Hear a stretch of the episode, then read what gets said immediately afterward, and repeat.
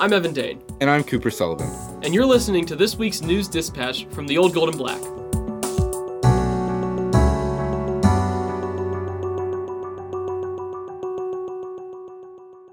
Evan and I sit down with Jackson Butler and Pilar Agudelo, two senators in student government who are both co sponsors of the recent SR 4 legislation. This legislation passed on October 12th, meaning that the student government is now co sponsoring President Wente's campus climate survey about sexual misconduct. Butler and Agudelo tell us more about the survey and what it is aimed to accomplish.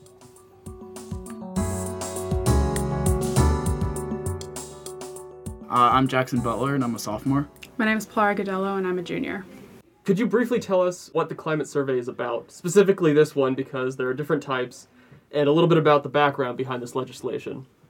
Yeah, so campus climate surveys um, are usually a medium for universities to kind of look at the institutional structures that are in place um, and how they relate to the campus climate. So this one is a little more related to sexual con- misconduct on campus. Um, and usually they're very centered to each university, so they're an opportunity for a university to look specifically at their own climate and how that impacts a certain issue.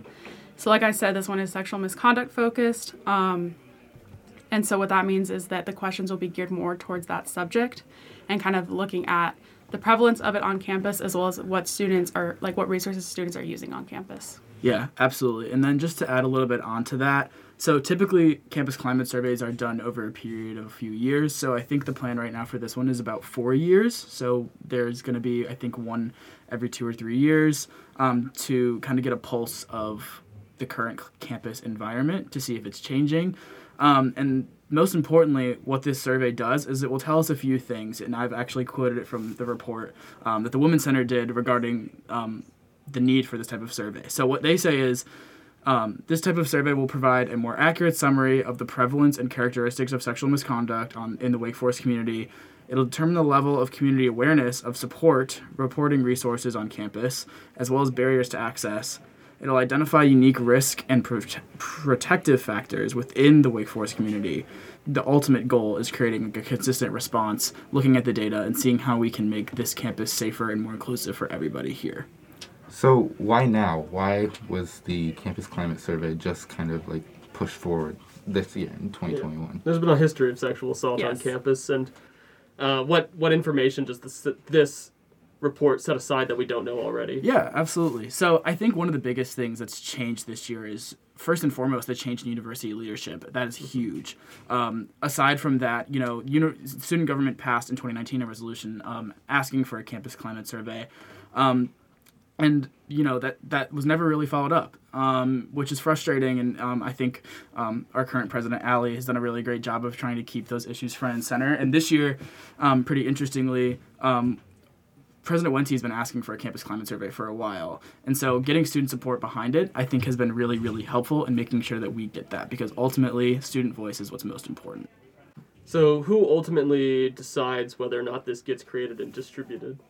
Yeah, so this is actually going out of the president's office. So President Wente is in charge of getting all this done, and um, she's been committed. Um, administration's been committed um, ever since this has passed. They've they've they've been committed to, to allowing this to happen. Um, so for, for as of right now, what we know is that the money has been allocated and it's been approved. So it, the survey will be occurring um, sometime within the next um, the end of this year. Okay. So, in what ways is a student government going to be involved in this process since it's coming straight from the president's office? So there are three parts to student government's involvement. It's in um, determining the like style of the survey, the implementation of it, and then the analysis of it. So basically, what that looks like is like we're in conversations with administrators about what like third vet party vendor they are going to be using. Then in the creation of questions that are going to be included. So there's a set of questions that, that can be like selected from, like kind of like a bank of questions, and there's opportunity to create our own questions as well, um, in a limited capacity because they like to keep it kind of uniform so they can use it to compare to other data that already exists. But that kind of allows us to gear this survey to students' needs and wants, and then the implementation process is through like promotion.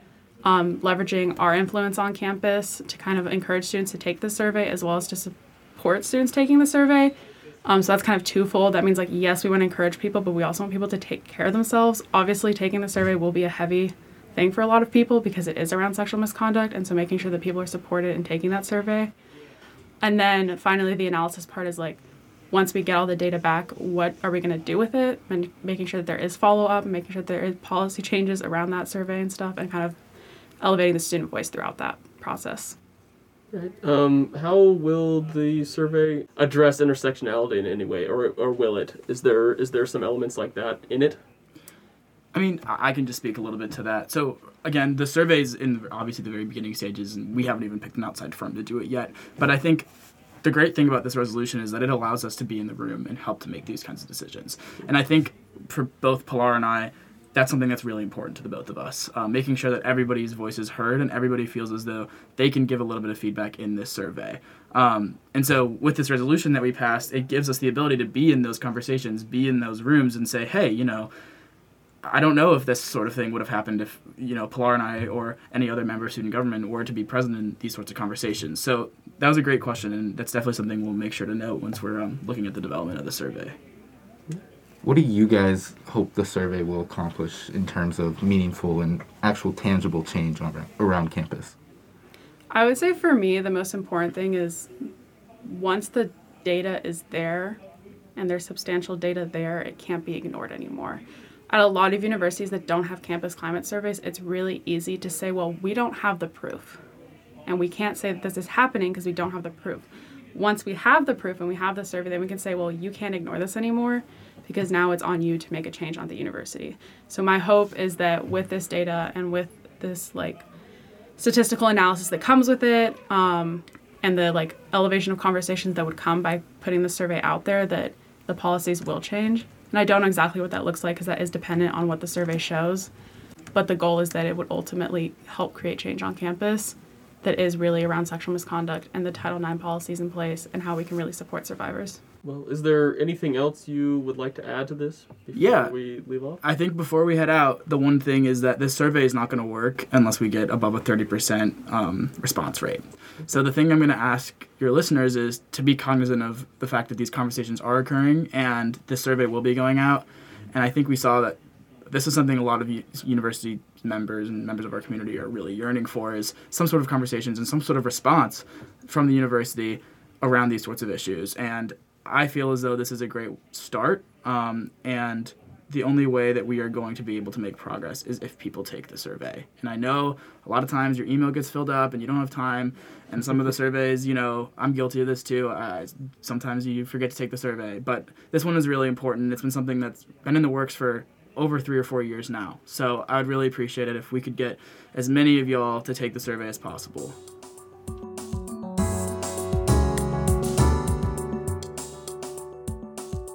This week, the University Counseling Center announced a major restructuring and a shift in therapy methods. Explain more in this article by Assistant News Editor Emily Toro. At Wake Forest, many turned their attention to an October 11th Instagram post by the University Counseling Center detailing changes that will become effective November 1st. UCC Director Dr. Warrenetta Mann outlined the concept behind the restructured model and envisions it as a more effective approach to care. We are focusing on anticipating the most salient needs of our students and addressing those through groups, workshops, and brief targeted individuals therapy, Mann said. This model will allow more students to get what they need in a timely manner. Students will continue to receive the support they need to grow and develop through whatever challenges they encounter. Student reception has been mixed. Sophomore and psychology major Michaela Shambrown said, A lot of people cannot afford outside therapy as their insurance does not cover it, or because it simply is not accessible due to the fact that mental health services are in such high demand right now. This change is leaving countless individuals on this campus bereft of care. I believe a comprehensive therapy approach involves establishing a rapport with the client or patient, which is just not achievable in one or a few which is just not achievable in one or a few interventions. It remains to be seen whether or not the change will have a positive impact on the campus community. The role of college counseling is to support students to be able to meet their educational goals and to learn skills for managing their mental health for a lifetime of success, Mann said. Our future is to continue to do that for generations to come.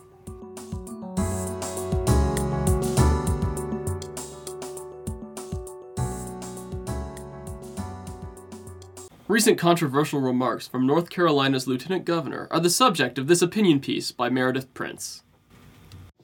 My name is Meredith Prince, and today I'm going to be talking about my recent opinion piece titled Lieutenant Governor Mark Robinson A Blatant Homophobe Should Not Be in a Position of Power. I was inclined to write this piece after a video from June 2021 of North Carolina's Lieutenant Governor Mark Robinson resurfaced on Twitter after the group Right Wing Watch shared a clip of one of his speeches. He expressed the following There's no reason anybody anywhere in America should be telling any child about transgenderism, homosexuality, any of that filth. And yes, I called it filth. If you don't like it that I called it filth, come see me and I'll explain it to you. He continued his claim by stating that Christians must take control of public schools because the teaching of this filth abuses children. In my article, I expressed that there are no words to describe how disturbing, hateful, and straight up wrong these claims are.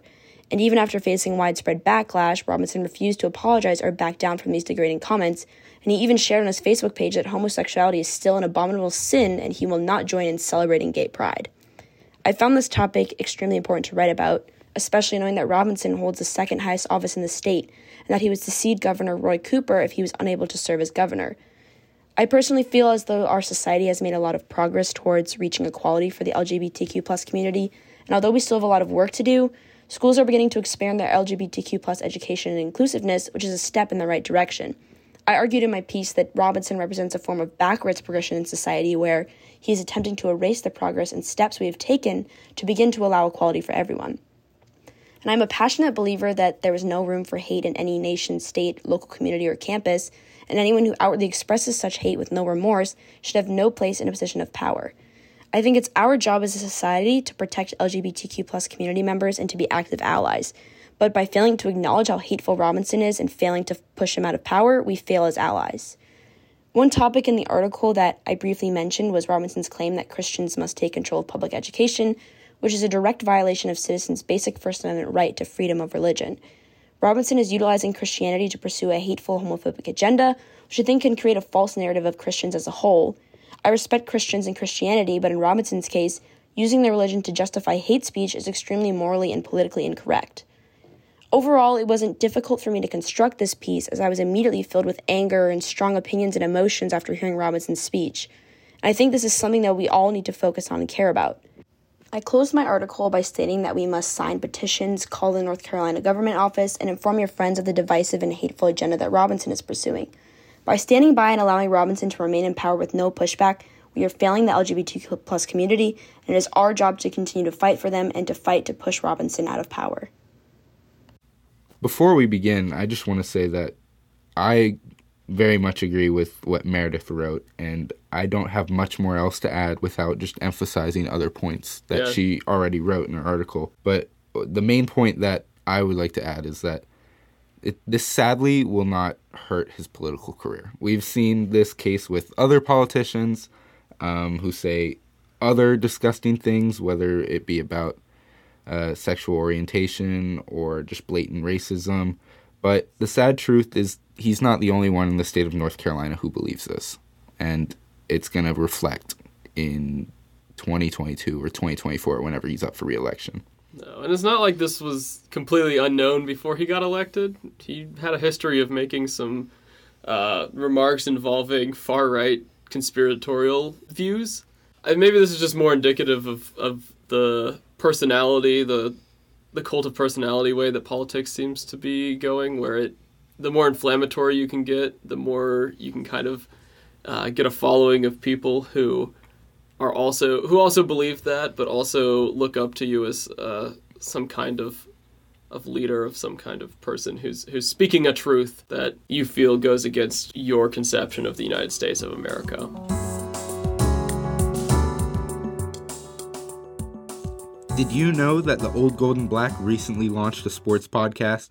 Each week, our hosts begin with a recap of the previous week and a preview of the week ahead, highlighting all the action across all Demon Deacon teams. Oh, Afterwards, they sit down for an interview with a special guest, either a player or one of the team's coaches or trainers. In the show's inaugural episode, wide receiver Donald Stewart joined the show to discuss the football team's historic start to the 2021 season and what it will take for the Demon Deacons to secure their first ACC championship since 2006. The Old Gold and Black Sports Podcast is housed under the same channel as the News Dispatch podcast. You can find it on Spotify by searching for the Old Golden in your ears. And for the News Dispatch podcast, we thank you guys for listening. See you next week.